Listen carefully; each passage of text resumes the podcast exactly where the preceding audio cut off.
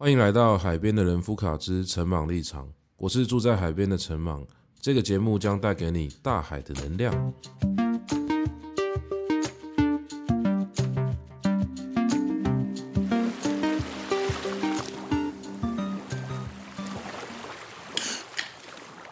我们今天来聊一下歌词，直接切入主题，因为我担心今天要聊的东西会比较发散，所以我想要早点开始。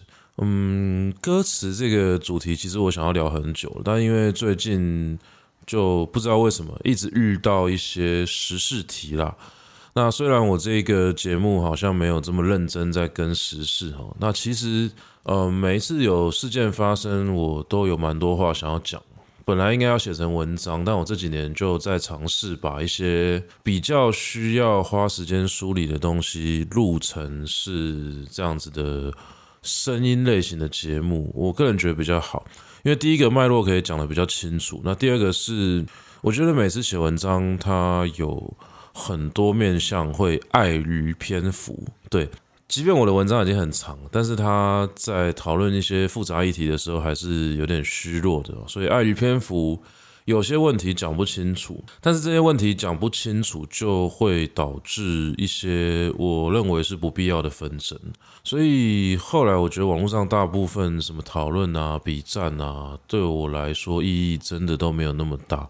反正我们就是来讨论事情的嘛。那有一些人是来表达意见的，呃，我觉得表达意见也没有不好，但就。嗯，我没有很想要我生活中有这么多的人来纯粹表达意见，但是不讨论事情。所以我觉得要讨论可以，我们就用用一些别的方式聊嘛。那至少啊，听我把脉络给讲清楚，那这样也许呃可以比较深入的去谈一些问题。我今天要讲这个歌词哦，这个主题哦，其实我也犹豫了很久了。我觉得。只要谈到是呃，对于一个东西的鉴赏啊、品味啊，难免都会得罪人。哦，简单来说，我对于歌词或者说其他文学作品，我一定会有我自己的品味，但我自己的品味就非常有可能会去抵触到某一些人的喜好。我不确定那是不是品味哦，因为可能他没有。进入所谓的鉴赏，也就是说，所谓的鉴赏也不是一定比较高级啦，就纯粹只是他会去把东西区分高下嘛。很多人听歌或者是听流行歌，他就不是来品味或鉴赏的嘛，纯粹就是欣赏或者说娱乐。好，另外一方面来讲，我觉得他也不需要去讨论这些了，因为本来这个事情可能就是少数人在做的事情，而大多数的人听歌开心。我觉得这样就已经非常棒。其实有时候我也蛮向往这样生活的。我为什么会说向往？就是因为毕竟我受过一些训练哦，包含大学四年中文系的训练，尤其是呃对于声音啊、声韵啊，总是会有一些我自己的想法嘛。然后再来是后来也受过微微的音乐训练哦，虽然那个训练不是很系统化的，但是。呃，毕竟我自己有写过歌，然后也玩过乐团。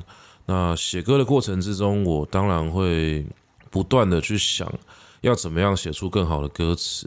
即便到现在，我当然还不是很肯定哦。而且在这个过程之中，有几度我是有改变方向，甚至是有点迷失的。所以我觉得我好像也没有什么资格来谈说，呃，要怎么样去写歌词或教别人写歌词。但不过，在这个过程之中累积的眼光，或者说。耳朵的这个某种敏锐度吧，已经足够我去辨别一个东西的好坏哦。就我可能自己写不出好作品，但是别人写的词，它大概在什么地方是好的，或者说，其实大部分的歌词可能某些地方都是有失误的。那这个事情呢，我还是可以简单跟各位聊聊了。好，那我们今天先来聊一聊这个歌词这件事情哦。首先。我以前在谈歌词的时候，为什么我刚刚会说我蛮向往某一些纯粹听歌的状态呢？就是因为我觉得我现在已经没有办法，呃，听一首歌完全不管它的歌词。所以其实后来我听一些呃外文的歌曲啊，就总而言之啊，不是我那种马上听得出来歌词内容的歌，我觉得我比较能够去欣赏那个音乐。那换另外一个角度来讲，就是说，如果是中文歌啊，或者台语歌啊，我难免就会去听他的那个歌词嘛。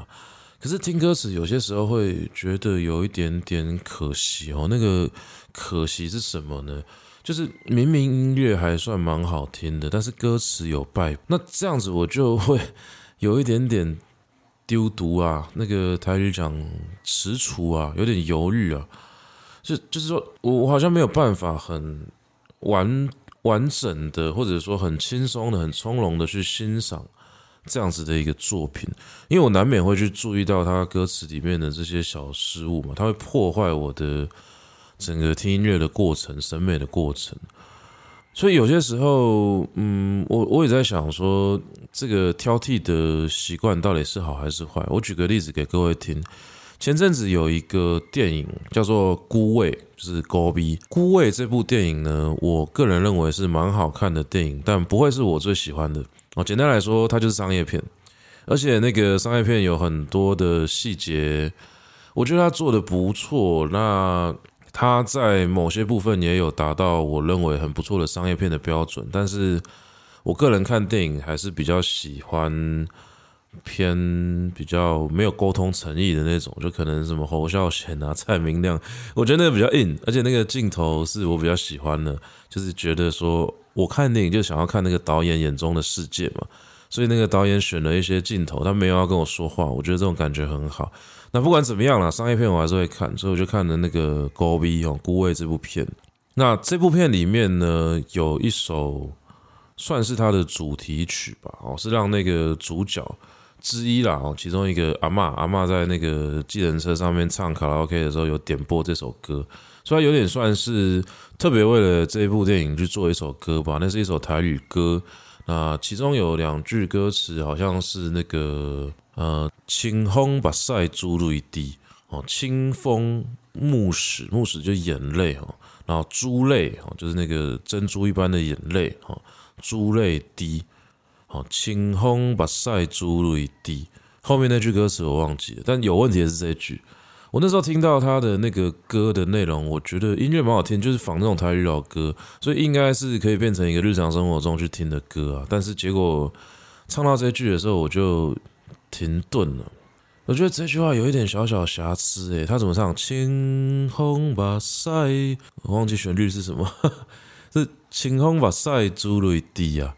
可是这句歌词对我来说有一个很大的问题，就是如果你今天要做这种五言啊、七言啊偏古典的风格的句型，哦，它是四三或者二二三嘛，清风目屎珠泪滴，这很明显是从七言诗哦拿拿过来用，七言诗挪过来用的一个句法。我说台语歌里面很常见哦，早期的台语歌其实。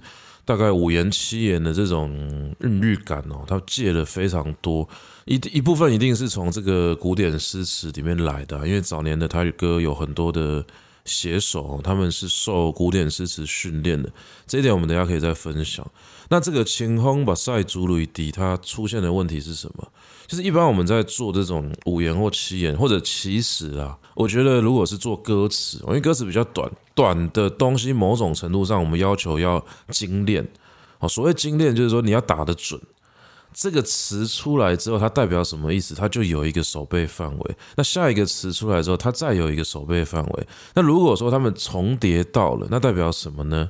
代表你浪费掉了一个空间。好，大家有听懂我意思吗？就是重复的意思，我不需要表达两次。但是清风目屎珠泪，目屎跟珠泪是一样的意思，只是一个比较雅，好，一个较雅，就是一个比较文雅啦。珠泪比较文雅嘛，珠泪嘛。那目屎就是比较哦，俗语里讲啊，俗语在讲的就目屎，你流目屎，哦，你在流眼泪。那你讲目屎就已经够了，或者你你讲珠泪就已经够了。哦，那个哦，那个以前的歌词就就都大家可以自己去想一下嘛。台语歌应该蛮多的，这种什么呃目屎啊、安诺啊，还是那个珠泪滴啊，这个其实两个东西啊，你都用的话，就会造成是一个空间的挤压。好，我我已经听到目屎了，那后面没有新的讯息，只是重复了这个珠泪。所以这个本身对我来说是一个歌词上的败笔，它是一个失误。就即便它旋律蛮好听的，我也蛮喜欢的。哦，那个编曲先不论哦，反正他那个情境就是需要创造一些台语老歌的感觉，所以我觉得整个氛围是对的。可是他写这个东西啊，没有正台语老歌的味道，为什么？因为其实他要做这种七言的句子啊，要做到正台语老歌的味道，你必须要有一些古典的。呃，姑且说是素养吧。虽然“素养”这个词现在被用得很烂，但是我觉得某种程度上它是一个古典的素养，不代表说你有办法写古典诗，但是你至少要知道那个审美、那个品味是长什么样子。比较好的台语的有这种古典美的呃歌词，其实蛮多的。比如说，我很喜欢一个词人叫做陈达鲁，陈达鲁哦，陈达鲁他他写了蛮多，我觉得很。很特别的哦，就是虽然说早期的台语词已经可以见到蛮多很文雅的写法，但陈达如的词呢，不只是文雅，它还有一些细节的地方可以让歌词有动起来的感觉。我这边跟各位分享一首叫做呃《南都夜曲》，南都夜曲，南都夜曲是嗯、很多人都觉得他在写台南南都嘛，南都嘛，南都夜曲。因为它里面提到的一些地名啊，基本上就是台南的嘛，比如说那个安平啊、安平啊、安平港最哦，就是那个安平的港边的这个水啦。好，那那个后面还有什么？那个当兵刷哦，当兵刷、东平山呐、啊，这几个关键的地名哦，可以让我们知道说，基本上。《南都夜曲》这首歌呢，它就是在写台南。可是实际上啊，如果我们去查一下资料，就会发现说，《南都夜曲》它原本的版本哦，叫做《南京夜曲》。哦，《南京夜曲》南京夜曲嘛，南京就是写这个中国的南京啊，哦，也是中华民国的首都。哦，其实我们首都在南京哦，但是啊、我们现在暂时啊待在台北哦，就是那个。官方说法是这个样子，所以大家可以去呃，有兴趣你上网查《南京夜曲》的话，是可以看到它歌词的。我这边简单跟各位说一下差别哦。第一句话就是那个《南都夜曲》是南都更青嘛，哦，那个南都的夜深了，更就是那个三更哦，更那个三更半夜的更了，所以南。南都根深或者南都更深哦，南都更青，但是它原本的是南京更青，所以其实南都就是把南京改过来。那后面有一些关键的那个句子嘛，比如说这个我刚刚讲的这个安平江水哦，冲走爱情线，我家不不情哦，撇一个当兵山哦，就是。安平港水，啊那个冲走爱情扇，月也无情，呃，月也薄情，就是月亮也很薄情啊，薄情。那 个国语台语转换，好，月也薄情啊，哦，必在这个东平山，但是其他原本的版本是什么？原本是那个，原本是秦淮河水，秦淮河水。所以安平港水，它原本是秦淮河水啊，秦淮河水。那东平山呢，原本是紫金山的紫金山。所以其实很有趣啊，是说这首歌啊，它原本呢写的是南京，但是为什么后来改成南都呢？比较合理的一个说法，我我我觉得这个说法听听起来是是可接受的啦。就说当年这个国民政府，他不希望有歌去写南京。把南京写成一个什么纸醉金迷的地方嘛？因为其实这首歌呢，它讲的内容哦，我大致跟各位讲一下。他在讲就是说，哦，那个南都的夜深了，哦，南京的夜深了，整个街道上面呢都有这个呱虾，就歌声啊。那冬天的时候啊，那个风啊吹着那个酒馆的那个宫灯啊，那有姑娘啊就温了酒啊，然后在等着这个郎君回来啊，但是。这个郎君没有回来，反正早期台语歌都是这种“我等你，你没回来”，这是很古典的一个情调啊。其实那个五代词啊、宋词里面很常见这样子一个脉络。那后面有这个什么？第二段是这个甜言蜜语啊，第一根笔误。但是它原本的版本是你爱我的，而且很特别哦。它原本版本虽然是台语歌，但是它这一句话是国语，它是你爱我的完全是相相相骗，他是你爱我的完全是相片，就是你爱我的。完全是相片，所以后面突然切成台语。那为什么会有一句话是国语呢？这个非常有可能就是站在一个台语使用者的角度去听到哦，这个江南地方吴侬软语，或者是说这个南京地方有这种中国的这个呃中国的姑娘啊，她讲这个话。那后来呢，到这个南都夜曲有台语的版本，它直接被改成是全台语了嘛？那你爱我的也改成是。哦，就就改成那个甜言蜜语，完全是相骗，就改成是这个样子啊。所以说，你可以看到是整首歌在讲的是什么？是一个酒家女的心声啊。尤其是第二段，他讲的很很生动哦。他说：“哦，站在路头哦，酒醉乱乱颠呐，站在这个路头上哦，酒醉乱乱颠，颠就是那个。”颠三倒四的颠嘛，所以颠很生动，乱乱颠。那颠呃颠来倒去哦，颠来倒去，滚上金卡链。这句话的处理呢，非常的漂亮。他写的是颠来倒去，均送金脚链哦，滚上金卡链，金卡链就是那个脚上的那个脚链，脚的那种。就是有点像手环、脚链啊，金色的。那所以他在写的是什么？是一个酒女喝醉在路上乱颠的时候呢，颠来倒去。哎，就这个时候画面上 take 到他的什么？脚上有一个金色的脚链，中间是没有任何连接词的哦。这个是只有诗或者是词里面才有办法做这样的处理。你写文章的时候不能够这样子用跳的，可是诗词可以，尤其是词。词喜欢在画面上去这样跳一个跳一个，为什么？因为它有音乐在关联它。哦，大家可以理解我意思吗？就我平常讲话的时候，你突然跳了一个脉络，别人会听不懂。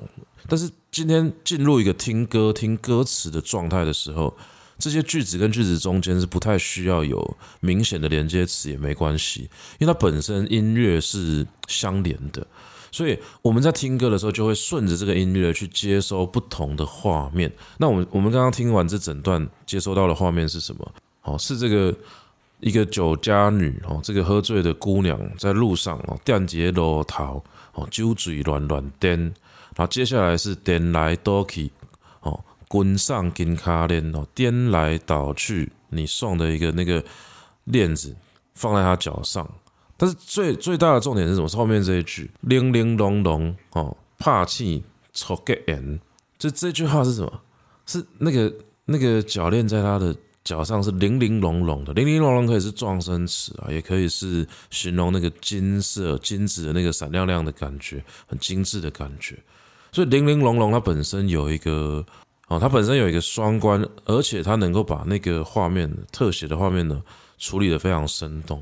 那结果最后的重点是什么？是我怕气抽个烟，或者是叫气抽个烟，什么意思？打醒或者是叫醒初结缘，这代表什么？代表这个女孩子在路上颠的时候，那个脚链在叮叮咚咚叫的时候，哇，那个我们当初见面的抽个烟就是初结缘，初结缘就是当初结缘的时候，我们两个生命中命中注定见到彼此的那一刻叫结缘嘛。哎，你你节日的时候，你送我的定情礼物是这个金脚链。就今天我在路上孤单一个人喝醉的时候，叮叮咚咚，那个脚链提醒了我啊，我我们当初何必遇见彼此？或者我们当初如果遇见彼此的状态是这个样子的话，今今天你在哪里呢？哦，这个清代的时候有一个词人叫纳兰性德，他写过一句很有名的：“人生若只如初见，何事秋风悲画扇？”什么意思？人生若只如初见，说人生如果永远都只如初次见面的话，那何事秋风悲画扇？秋风悲画扇有一个成语叫秋扇见捐嘛，捐就是抛弃的意思哦，捐弃那个捐钱的捐其实也是抛弃的意思哦，但是你去捐钱不是抛弃那个钱，它有两个意思，所以秋扇见捐这个见是被，那秋天的扇子被抛弃，这代表什么？因为天气令啊，那个天气冷了嘛，你不会再去那个用扇子扇风了啦。可是问题就是说，夏天的时候你是靠这只扇子来度过的啊。所以秋扇见捐，这代表什么？啊，过河拆桥嘛，你把我利用完你就丢了嘛，渣男嘛。那一个女孩子讲秋扇见绢，这个就是说什么？她原本这个男的跟她爱的火热，后来把她抛弃了。因为这种这种故事哦，常常发生在歌词里面。那我不知道是不是，嗯，我我觉得一半一半，就是说当时的生活一定有很多女孩子有这种心情，这是肯定的。哦，尤其是这种秦楼楚馆，难免都会有这种风花雪月爱情故事，那一定也会有渣男故事，这个是很合理的。可是本来这种欢场做做客，我觉得倒也无可厚非啦。我说比较有可能还有一个状况是说，这个女孩子也许她想要跟着这个男的就从良了，但是这个男的把她抛弃了啊。不过说。除了根据原本的故事以外，我觉得还有一个蛮有趣的重点是，他从中国古典的词里面继承了非常多的。我我直接讲继承，是因为他在意境上跟句法上面应该都有参考到。哦，你你说那个胆大如他陈达如他去写这种歌词，或者其他的台语歌去写这种歌词哦，就是他自己本身就算没有读过词，他也受到有读过词的人的影响。那陈达如本人一定是有受过很好的诗词训练的，不然他没办法写这种句子啊。哦，就那个句子不是古典的句子，可是意境上面它是从古典的地方借过来的嘛，所以他就写这个零零珑珑哦，怕气抽给人哦，其实是一个很层层包覆的句子哦，零零珑珑，结果就叫叫醒了，叫醒什么？叫醒哦，我们当初何必结缘？哦，这就是人生若只如初见，何事秋风悲画扇。如果说。我我们生命中永远都停留在初见面的那个晚上，那么美好啊！哦，热莫热兮心相知嘛，大家就是嗯彼此见面啊，开心啊，聊天啊。那所以重点是什么？你你根本就不会等到秋天来把扇子丢掉那一刻。何事秋风悲画扇？啊，秋风替这个那个画扇，就是他把那个秋扇呢变成是有上面有画的美丽的扇子，然后只有秋风替他感到悲伤，因为他被人抛弃了嘛。是你，你如果只停留在初见面的这个晚上的话，两边都嘛是两情相悦啊，我们彼此还不用考虑到现实的问题啊，我也不会因为种种这个很渣的原因把你抛弃了，所以说就没有秋扇见绢啊，何事秋风悲画扇嘛，何事就是怎么会，为何会哦，又又怎么会走到这一步呢？这种感觉。那所以，零零珑珑怕气出给人，就是在讲这件事情嘛。零零珑珑，我怕气出给人。所以其实很有趣，就是说，一个女孩子在路上叮叮咚咚的时候，你上一句先铺一个梗，哦，滚上金卡链，就下一句呢，零零珑珑怕气出给人，然后最后才是后面那段，哦，是那个。爱情，爱情可比纸云烟哦，爱情，爱情可比是纸云烟呐，纸云烟就是就是烟呐，就是那个纸被烧掉，纸云烟很薄啦，还是怎么样？反正这个这个是一个套语啦。那总而言之是什么？那个那个纸被烧掉，就是说爱情就灰飞烟灭了嘛。那整首词哦，你去看哦，它。没有什么真的从古典诗里面完全借过来的手法，可是那个画面本身处理的非常的古典哦，这个让我想到很多的嗯、过去的词哦，尤其是五代的词。我们之前那个课才在讲五代啊，五代其实很有趣啊。大家如果历史历史有熟的话，应该记得五代是这个梁唐晋汉周哦，但是实际上。呃，我们之前应该有提过，说五代的这些写词的人，他们都不在五代哦。我讲是地理位置上面，就是五代其实他没有占领全中国啦，就不管你是梁还是周啦，每一个代他都只占领了北方啦，而且那个北方也不是像当初那么大，那主要是主要是什么开封啊，就是汴京啊、汴梁啊这一带。那实际上当时中国还有其他比较大型的政权哦，比较有名的就是这个南唐。哦，南唐有名就是因为李后主嘛，不过李后主后来亡国了。可是南唐那时候占据的是江南地方，那江南地方有两个大政权，一个是南唐，另外一个是吴越国。吴越国就是钱家了，钱就是那个 money money 的那个钱。那我这边先不讲南方的历史啊，其实五代词最重要就是李后主持，李后主持因为他有太多的。呃，指标性的意义，再加上它的艺术成就很高。可是其实你看啊，五代梁唐晋汉周那个唐啊是后唐，它不是南唐。南唐跟梁唐晋汉周的唐是不同的国家，地理位置也完全不一样。可是我们今天讲到李后主的时候，我们还是会讲说他是五代词人哦，这就是中国正统观啊，那个朝代必须要给他一个呃排序啊，所以说没有南唐这个时间序嘛，你知道五代十国，但是那已经是我们尽可能去描述那个时候的政治状况，但真正的问题就是说时间顺序上哦，因为尤其是五代史，它是宋代去编的。你宋代，它必须要去找前面朝代的一个，嗯，可以说标签也好，或者代表性的政权也好，哦，大家可以理解嘛？就是说，其实中国不是一个自古以来都统一的政权。哦，如果自古以来都统一就算了，因为你就算有改朝换代，只要你是统一的，那我们讨论起来问题还很单纯，因为这个时代该是什么时代就是什么时代啊。比如说宋元明清，哦，假设全部都是统一的，那就是宋。哦，结束之后换元，元结束之后换明，明结束之后换清，这个没有什么问题。可是偏偏事情就是没有这么单纯。好，就比如说五代十国，如果说梁、唐、晋、汉、周五代短归短，但是它有全国统一，那你也不用再去讲什么十国，那这边就不是嘛。所以说就会变成说，中国各地其实有不同的政权，只是你历史描述上面会忽略它。那我们刚刚讲南唐，那其实五代那个时候还有一个很重要的。就是西蜀，西蜀这个地方有前蜀跟后蜀，哦，因为前后有两个不同的政权。那总而言之啊，如果各位会搞得很混的话，我们就想一下那个三国时期就好。其实三国时期就是很好的例子啊。那个时期为什么叫三国时期？就是因为有三个国嘛。那这三个国，他们各自呢都有自己的纪年方式啊，他们都觉得自己是正统啊，他们也要必须对外宣称自己是正统啊。可实际上呢，刚好是三个地方，一个是北方。哦，当时这个魏国在这个长安、洛阳、许昌哦这一带，他们有五都。那另外一个重要的地方是什么呢？另外一个重要的地方就是成都啦。哦，四川它后来是有发发展起来的。那接下来呢，就是江南地方嘛，所以吴国嘛。那其实你到了五代的时候，也是这几个地方在角力啊。那成都呢？成都在那个时候就就四川那个地方是经济发展的也不错。那成都有一个很重要的诗人哦，词人呐，叫做韦庄。韦是那个韦小宝那个韦啦，所以你都叫韦小宝，但其实他是韦小宝。但你讲韦小宝，可能大家听不懂。反正韦小宝的那个韦庄是庄园的庄，所以他叫韦庄。韦庄这个人啊，一辈子漂泊，他是晚唐过前蜀哦，就是晚唐到十国，因为他不是五代人，但他其实有有去汴梁一带了，算是有去那边出差吧，还是怎么样？所以他这个人呢、啊，一辈子大江南北的跑。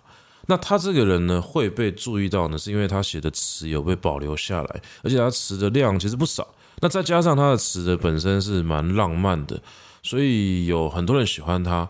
那韦庄这个人写词啊，我我个人会特别注意到，就有一首叫做这个《菩萨蛮》啊，《菩萨蛮》是一个词牌名，所以内容跟菩萨没有什么关系。韦庄非常经典的五首《菩萨蛮》是组曲啊。哦，所谓组曲就是五首组成一首。这五首在讲的那个故事呢，就很耐人寻味。为什么我说耐人寻味？我觉得这就是词有趣的地方。我们前面讲过嘛，其实你在听歌的时候，你会发现说，那个歌词本身跳来跳去，跳来跳去。那这个，因为它它本身是有音乐性去包覆它的，所以内容跳没有关系，反而是你内容必须要跳才能够创造画面感。啊，就是说。我都已经确定是一个整体了，我都确定不会各自分家了，因为有音乐把我保护住了。那我还不在内容上面分爆吗？哦，什么意思？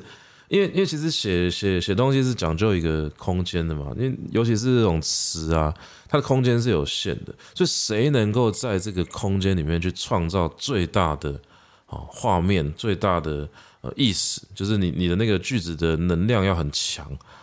那你就成功了嘛？那如果说，哎，我今天都给你这么多字，结果你又浪费了好几个空间去做一些没有意义的事情。好，比如说像我们国中的时候，老师要我们写古典诗啊，因为你叫一个小孩子写古典诗，他完全没有受过训练嘛。我们那时候老师也是好玩的，他也不是打分数啊，就是让我们去写。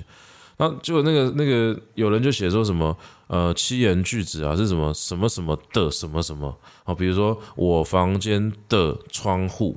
哦，我房间里的窗户也是七个字嘛？假设这样写，那老师就说这个句子完全不古典。那你对于一个国中生来说，我哪知道什么古典什么不古典？我凑了七个字给你就不错了吧？老师就说你自己观察一下。哦，我房间里的窗户的那个的啊，是不是多出来的？因为我房间窗户或者说房间窗户其实就足够表达整句话的意思。那你有七个字啊，你用房间窗户，或者说你甚至讲窗户，搞不好你也可以透过其他的提示告诉大家说这是你的房间。也就是说，你不需要用到七个字去讲我房间里的窗户，你只要用两三个字就可以搞定这个意境。那剩下的空间可以拿去干嘛？做别的事情嘛。而这个很有趣啊。我们会发现说，你观察中国的古典诗哦，其实他们在玩的游戏也是这个，就同样五个字、七个字，你能够装填多少弹药在里面？那你本身有没有办法创造出足够的空间？这是为什么我刚刚说“清风把赛逐雷滴”那个浪费一个两个字，因为把赛就是逐雷，逐雷就是把赛，但是你你今天把它全部都你你用了四个就是四个字去讲同一个概念，我觉得就拖泥带水，就就不美了。好，因为本来那个美感是什么？美是不要说出来，但是让你感受到嘛。我说出来其实就不美，这是含蓄的一种呃美的表达方式。那古典诗词其实很常用这种这种手法去表达。所以说，韦庄啊，他去写这个这个词嘛，我我觉得很经典的地方就是说，菩萨蛮五首，他没有讲一个完整的故事，但是想象空间无限。好，这五首在讲什么呢？第一首。红楼别夜堪惆怅，香灯半卷流苏帐。香灯半卷流苏帐，残月出门时，美人活泪池。哦，大概的意思就是说，在这个红楼嘛，红楼就是那个可能喝酒的地方啊，红色的帐篷还是什么啊，那个红色的灯楼啦，应该这样讲。那红楼别夜就离别的夜晚，堪惆怅是非常惆怅的事情。那香灯半卷流苏帐哦，香灯有熏香的那个房间里面点的灯，有流苏帐，这个代表什么？这女孩子的房间嘛。那残月出门时，美人火泪池，就是那个残月，就是有时候快白天的月亮还残留在天空中，那美人跟他告别。那接下来他就写着那个美人在弹琵琶的那个情景，有点倒叙法。然后最后写什么？劝我早归家，绿窗人似花。就劝我早点回到家里面哦。这个家里面的这个这个这个绿窗啊，就是窗户下面的这个人长得很漂亮，赶快回来。那后面呢，就接到什么？接到呃，人人尽道江南好，游人只合江南老。他在写什么？写江南的风景，那江南有多好玩呢？江南有有妹妹啊，有画船啊，在那个春水碧于天呐，画船听雨眠嘛，就是那个春天来的时候，江南风景多美好啊！所以韦庄他这个人虽然是四川老去了，但他其实一辈子大江南北跑，他在江南的时候度过一段很开心的时光，所以就写出了这个“人人尽道江南好”。那最后第二首“人人尽道江南好”的这一首的最后最后一句词是什么？是未老莫还乡，还乡须断肠啊！这个很神秘哦，在在很多传统的诗词里面是看不到这个情感，因为大家都想家，都想回家。可是韦庄写的是什么？我想留在江南，活到老。因为江南不是他家乡，可是他说未老莫还乡啊，还乡须断肠。那这个是一个特别的时代才有办法写出来的东西，怎么做到的？因为韦庄没有家乡，他是晚唐走出来的人，他没有家乡。他亲眼见证这个长安洛阳的破败啊，他他经历过黄巢之乱，所以说问题就是，对于一个没有家乡的人，他到了一个江南这个地方，可以让让他可以让他暂时忘却痛苦，他为什么还需要还乡呢？所以他就说“未老莫还乡，还乡须断肠”嘛。那这个是韦庄哦，这这一首这首词特别的地方。可是偏偏啊，我刚刚才讲到第二首嘛，第二首在讲江南热嘛。结果他第三首接的是什么？第三首接的是“如今却忆江南热，当时年少春山薄”。这什么意思？就他其实已经离开了。所以我们读到第二首的时候，会以为说这个人这是一个浪子，非常喜欢江南，在这个地方好开心，搭那个画船啊，就是装饰很漂亮的船，在那个河上面睡着。我这是江南嘛。嗯，快乐的地方嘛，在这边享受啊，这边喝酒啊，在那边把妹啊，这么美丽的一个地方，结果到第三首的时候是“如今却忆江南乐，当时年少春山薄”。他不止离开江南了，他还老了，所以他老了，他讲说当时年少嘛。哦，当时年少的时候，我们穿的那个春春天的那个衣服啊，好薄哦。你可能年轻的时候身体好还是说春天的时候天气转暖和了，反正我穿着新衣服。那接下来去哪里呢？去把妹啊！他就写那个“骑马倚斜桥，满楼红袖招”，然后整个楼上的那个红色的袖子就借代指那些那些女孩子，就在那边招他，招他上来，招他上来。那他第三首写这个，全部就都是回忆的笔法。那接下来呢，他就写说：“嗯，我当时啊是这样子的，喝醉了就进入到这个江南的温柔乡。那如今呢、？”再给我见到当年的那个花一次，因为江南有很多花哦。他就说，他把最后的镜头停在那个枝头上面的花，他写说：“此度见花枝，白头誓不归。”说我再让我见到那朵花一次的话，我头白了，我也不回家。所以他到老的时候，他就一直在悔恨，我这辈子没有待在江南。但实际上，为什么会有人希望把归宿啊放在是一个毫无梦想、只有享乐的地方？这是一个很破败的时代吧，就是那个时代的读书人，他没有什么抱负啊。那你去看韦庄，他年轻的时候其实对于家国还是有很多想法的。可是，一辈子遇到这种战乱，五代十国，那到处都在打仗，他也不知道跟谁，也不知道说哪里是他家乡的时候，他把自己写成是一个漂泊的人。那那个漂泊的人是怎么样？诶，漂泊的人当然是哪里好玩去哪里嘛。可是偏偏也不行。就这么这么美好的一个生活，你待不住，待不住你就走。所以两首单独看的时候呢，诶，觉得一首是讲江南，好像江南观光大使；那另外一首写什么？写年轻，好像就是大部分的诗歌里面都可以感受到这种哦，怀念年轻的少年的时候的美好。可是当两首被并在一起的时候呢，诶，整个解读空间就被拉大，突然出现了很多我们单看两首想不到的一个内容。前一首是人人尽到江南好，游人只合江南老。合是适合啦，就是应该啦。哦，游人哦，就是游玩的游游人，应该要在江南老去。结果下一首他也没有讲说我离开，他是说如今却忆江南乐，当时年少春山薄。那如果说你人生有经历过这种年轻的时候出去外面开 party 啊，然后跟一群人在那边呃纸醉金迷的日子啊，你就特别有感触。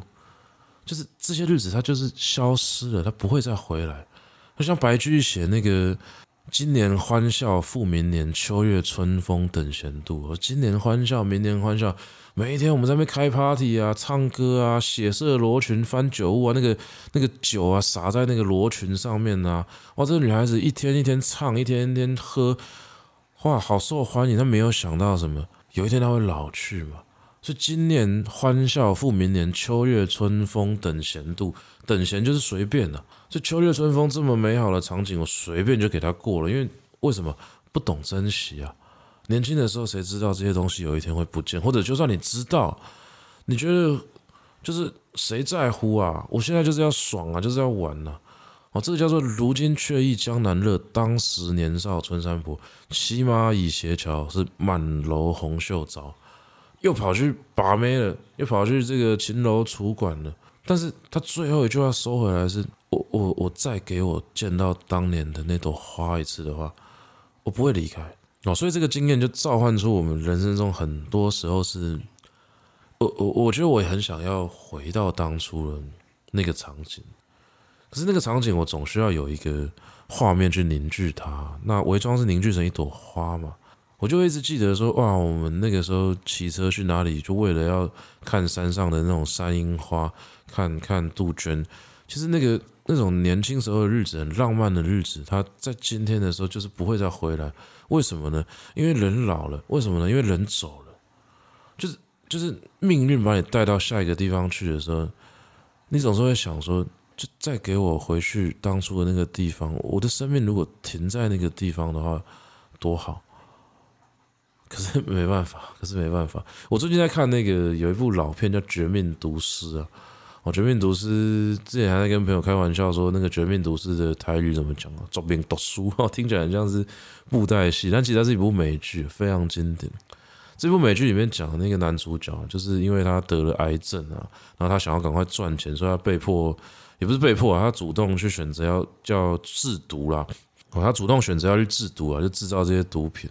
可是他因为因为他就一路进去之后，这个毕竟是江湖嘛，所以哦，一打一江湖的，我都回头了。就是你一走一走进江湖，江湖你就没办法回头嘛。哦，那这个绝命毒师的这个这个男主角就 就是深陷其中。那后来他有一次很脆弱的时候，他就在想，哪一个时候我我回到过去哪一个时间点，那个时间点，我我我做另外一个选择，我的命运就完全不一样。但是我没有，所以我走到今天这个地方。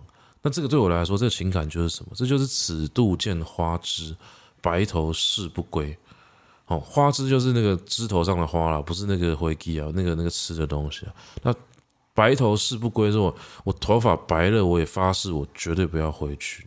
我的生命停在那个时刻，我必须做出这个改变我一生的选择。这就是什么？就时光机嘛。啊，但是人生就是没有时光机嘛。那后来韦庄又写了另外两首啊，不过因为我们今天不讲韦庄。呃，就是不是做作品专题啊，我们就就不细讲。伪装这个这个词哦，其实蛮值得一读的，大家可以无聊去看一下这个菩萨蛮哦，伪装的五首菩萨蛮。那事实上，伪装的词我们在之前的上一期的课程里面已经讲过。那不过我们一二月还会再开哦宋词专题，这一次就不讲五代词，我们就讲宋代。那宋代词就很多经典的啊，什么李清照啊、苏东坡啊。周邦彦、啊，还有欧阳修啊，就大家耳熟能详的这些人，全部都会讲一轮。而且我这一次想要从音乐的角度去讲它，所以我到现在还在做功课。就从音乐的角度讲这些词呢，其实非常有趣。你可以从它的这个哦一些声音的读法上面啊，去感受当时他们可能的状态是什么。哦，当然啦，因为你没办法完全还原当时的东西啊，所以说。嗯，就只能用推测的。那不过我们今天还有一些工具可以使用啊，比如说台语的文读音呐，所以我也可以用文读音去读这些词呢，去读出它那些声调之间的关系变化。我觉得这个也蛮好的啊。那这一次我们希望说，从声音的角度，然后从这个呃城市发展的经济发展的角度，从个人生命的角度，方方面面的去谈说。诶，这些词在宋代到底代表的那个意义是什么？就对对他们当时人来说，这是流行歌吗？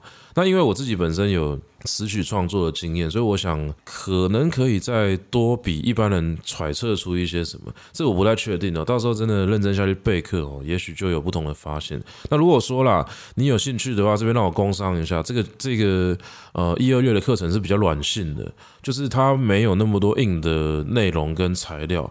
所以听起来应该蛮舒服的。我希望是可以好好的跟各位聊作品。那如果说你有在听这个 podcast，你想要到现场来听我真的上课，我就不会像呃 podcast 一样这么这么闲聊。不过因为一二月的这个课程，它本身是聊呃古人的作品居多，所以应该也不会到太严肃哦。如果你喜欢这种轻松的氛围，我们一二月的时候就到雨点堂来好好聊一下，好不好？我们那个课程的购买链接呢是放在这个说明栏里面。那如果说你找不到的话，你也可以上。雨点堂的官网，你就 Google 雨点堂哦，给予的予哦，增点的点，就是一点两点的点，雨点哦，这两个字雨点堂，那你找到的话，你就可以呃去看一下北宋词专题啊，这个课程它应该叫做呃音乐与城市吧，哦，词音乐与城市，那这个专题呢，我觉得是蛮适合春天哦，就是冬天要春天的时候哦，乍暖。还寒，哦，乍暖还寒时候，这个时候呢，读宋词，呃，我觉得最适合的，就是有点冷啊，有点有点忧伤，但有一点点新希望哦，其实很像是宋代这种感觉。那如果各位呃一二月没什么事的话，礼拜六晚上，礼拜六晚上可以报名雨点堂现场票。那如果说呃你有事，礼拜六晚上没办法来的话，我们有线上票可以选择。好，总共六堂课，六堂课。好，那工商到这边，我们继续来呃切回今天的主题哦。我们今天是来讲歌词。我们刚刚讲了那个胆大组的《南京夜曲》，其实我要讲的是什么？我去评价一个歌词好坏的标准，有一个很重要的点。这个重要的点呢，不是你有没有读过古典文学哦，就除非你写的是有古典美的东西，那你没读过，当然会有败笔。但是其实呢，我觉得最大的重点是什么？既然它已经是歌词，它就必须要哈有音乐的感觉。所谓音乐的感觉是什么意思？就是你要知道这个音乐是流动的。所谓流动，就是你从第一秒到最后一秒你是停不下来，你停下来音乐就被破坏掉，那就不叫听歌。那既然停不下来的话，它其实是一个分秒必争的地方。那我在关键的地方要唱，好，第一个你必须要唱对位置，所以那个很呃编曲啊，跟写歌的人啊，这这些都很重要。那第二个是什么？你给出的关键讯息要能够去搭到这个画面。那如果说你的这个关键讯息没有办法搭到这个画面的话，我觉得就就就比较可惜啦。好，所以说。你要怎么样去搭到这个画面呢？我觉得其实跟我们前面讲的那个用词精不精炼有很大的关系。当然不只是用词，我就是对整个歌曲的结构上面，它的考虑必须要很清楚、很清楚。所以，我们今天可以拿一些，呃，我觉得写的不错的歌词来参照一下。比如说，像大家应该都有听过林夕，我没听过的你可以查一下，夕是那个夕阳的夕。那林夕的歌词呢，其实一般公认是很不错，而且实际上以林夕的产量来讲，我觉得他那个歌词本身的啊、精炼程度其实是非常好的，就是因为你产量那么丰富嘛，所以难免会有一些小小地方，或者说不是每一首歌的等级都那么高，这个是可接受的。这不只是林夕的问题啊，这是每一个词人都有的问题。伪装最厉害的就那些嘛，那杜甫也是，杜甫诗这么多，不是每首都真的写得这么好。那林夕他当然几首比较有名的歌词，我们可以稍微简单呃分析一下，不然我们就来讲这个什么红豆好了。红豆大家红豆我不知道大家有没有听过，红豆是黄妃啊不靠什么黄妃啊，红豆是王菲啦，王菲的那个成名曲啊，蛮重要的啦。那红豆这首歌在讲什么？红豆这首歌的那个歌词就是。好，红豆这首歌的歌词就林夕写的嘛，那他在写什么呢？他写还没好好的感受雪花绽放的气候，我们一起颤抖，会更明白什么是温柔。好，我们先看前面这几句话，有没有浪费到空间？还没好好的感受，那第一句话没有什么问题嘛，因为。还没有好好的去感受，感受什么呢？雪花绽放的气候。好，那你说雪花绽放不是啰嗦吗？用冬天的气候不就好了吗？但是问题就是冬天的气候跟雪花绽放提供的视觉美感是不一样的嘛。所以他这边用雪花绽放的气候，其实我觉得是不错。那接下来是我们一起颤抖。好，这边呢虽然说呃没有什么特别的建树，因为在雪花在雪雪花绽放的时候一定是颤抖的嘛。所以说这句话其实没有要做什么特别的东西，但接下来呢，会更明白什么是温柔，这就是一个转折。也就是说，前面的讯息不必然提供这个转折。我在冬天的时候好好的感受，已经留下一个悬疑了。什么叫做好好的感受雪花绽放的气候？他这边下面就马上解答嘛，那是因为我们要在冬天里面一起颤抖。好，你你这边写一起发抖，那个就漏掉，所以要用颤抖。一起颤抖之后呢，我会更明白什么是温柔，因为只有彼此在寒冬的时候陪伴过彼此，我们才知道哦，呃，温柔到底是什么。那这个就写得很不错，虽然说他在意境上面没有很高远，他在把两个人的关系呢写得很生动。那对我来说，歌词其实做到这个程度就很好。所以《红豆》这首歌的歌词当然不会是我觉得写的最好的，就我我更喜欢某一些更有挑战到艺术性，或者说挑战到歌词的极限的词的写法了。可是红豆这首就是林夕写，林夕本身他的文字能力就非常好，所以他不会有败笔。那各位可以去看他后面的，比如说还没跟你牵着手走过荒芜的沙丘，这个有点为了押韵呢，硬是把沙丘这个词拿进来，因为其实荒芜的沙丘不是。日常生活中会遇到的东西，所以它这边比较像是想象。那我个人比较不喜欢，不过文字上面我觉得没有失误哦，就想象沙丘当然是 OK 的。那接下来呢，可能从此以后学会珍惜天长和地久。好，我必须说，学会珍惜天长地久跟荒芜的沙丘没有必然的关系，所以整句话在。造境上面呢，没有那么的漂亮，但是句法上面呢是非常安全的，而且没有什么明显的失误，而且也没有浪费到空间。好，有荒芜的沙丘之后怎么样？可能从此以后学会珍惜。这句话写得很好，因为他说可能从此代表什么？我我现在不行吧，那以后也不一定可以嘛。我说可能，可能怎么样呢？学会珍惜天长和地久，意思就是说我们现在不懂得珍惜。所以这边隐藏的一个关键讯息是，《红豆》这首歌哦，你听旋律听起来暖暖的，本来以为是幸福的一首歌，但其实不是，是可能从此以后学会珍惜天长和地久，但是其实我们现在好像还不太会珍惜。那接下来是副歌是，有时候有时候我会相信一切有尽头，相聚离开都有时候，没有什么是永垂不朽。好，这边很很经典的就是连续好几个句子在堆砌同一个概念，一切都有尽头，那当当然就代表没有什么是永垂不朽嘛。可是他换一个句型去讲它，并没有抢走原本的那个句子的东西，就是它没有直接重叠。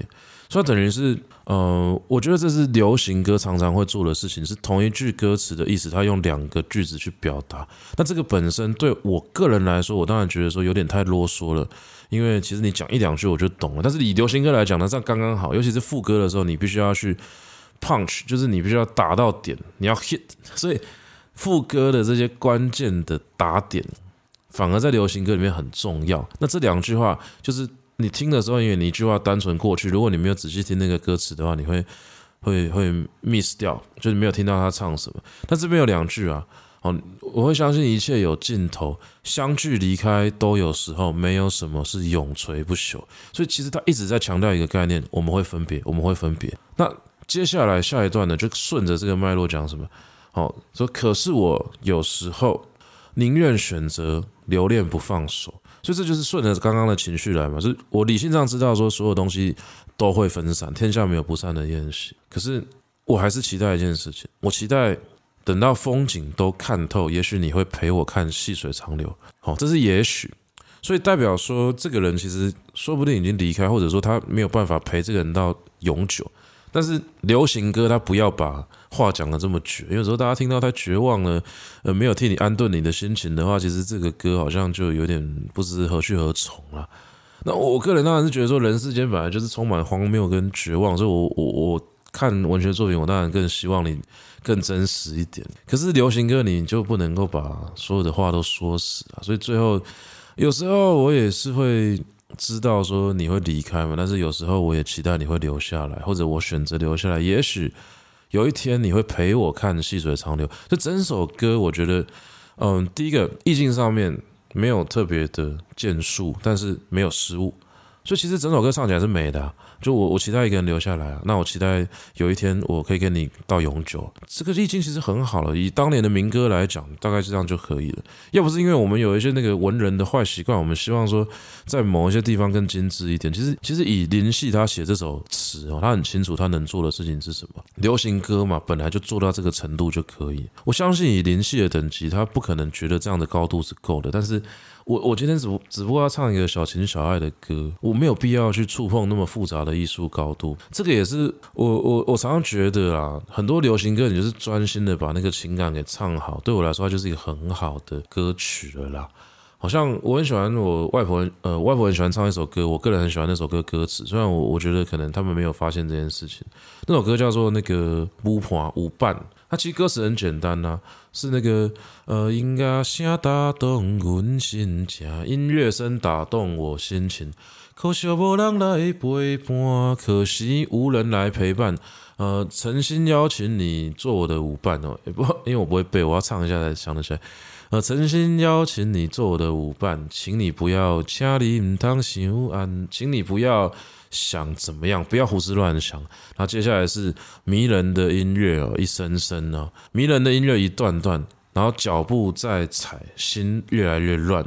为什么呢？因为我知道，因为我知呀，你不是我永远的舞伴，因为因为我知道你不是我永远的舞伴。啊，这首这首音乐那耍，我永远是孤单。这首音乐如果结束了，我永远是孤单的。所以其实整首歌在讲什么？就是 Let's Dance 吧，Let's Dance，他五百这首歌在讲的其实意境差不多，但是他没有这么白。那这首这首歌好像袁小迪的吧，其实他很白。他讲什么？哦，音乐声打动我的心情，没有人来陪我。那我邀请你做我的舞伴，你说好。那音乐在在下的时候，我们两个在跳的时候，我心情是很很震动。为什么？因为我知道你不会永远陪在我身边。音乐一走，音乐一结束，你就要走，这是最后一支舞啊！哦，那这个。这个意境你当然可以翻完很多次。那我我觉得流行歌，你说哎，最后一支舞有什么高远的人生道理吗？都没有啊。那重点是音乐嘛，不就享乐嘛，就开心就好了嘛。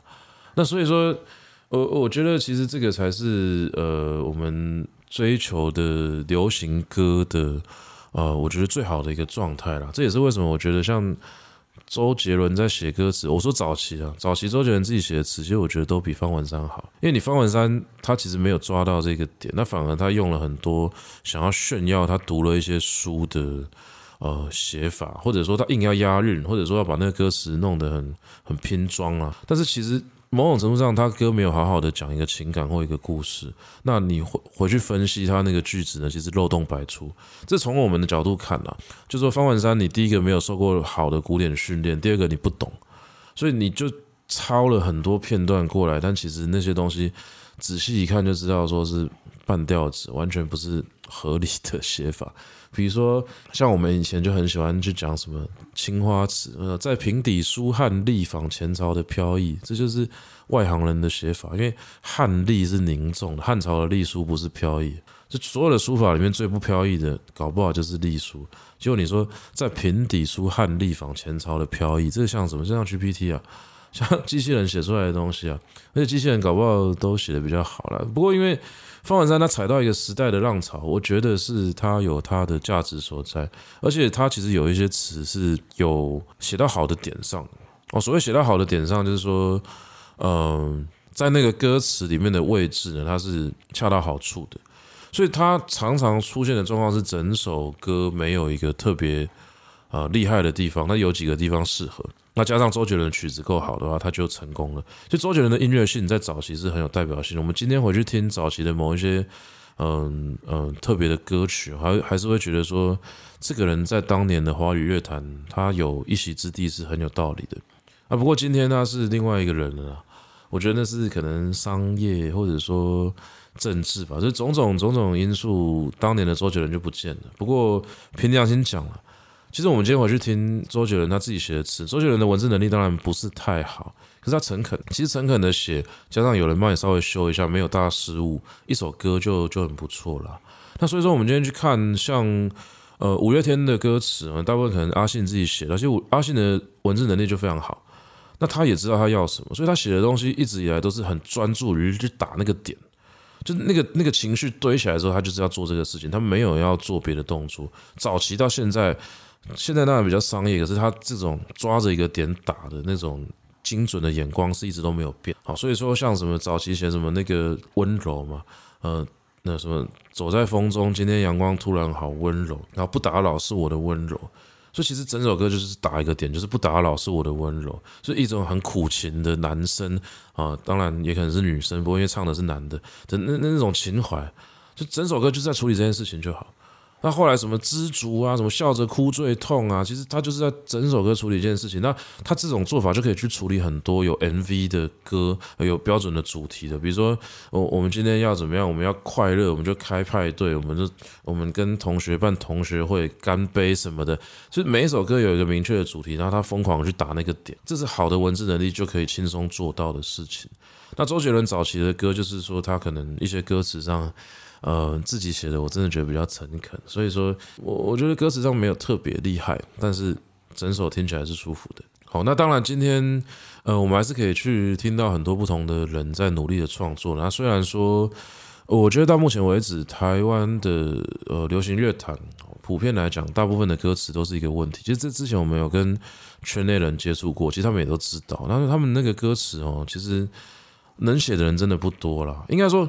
在写的人很多了，但这些人有很多时候他不知道自己在写什么。你你大家可以自己想一下，我们做一等一的写手，他不一定会花时间去钻研怎么写歌词，因为其实你会写诗，你会写文章，你要跳去写歌词是有困难的，因为隔行如隔山。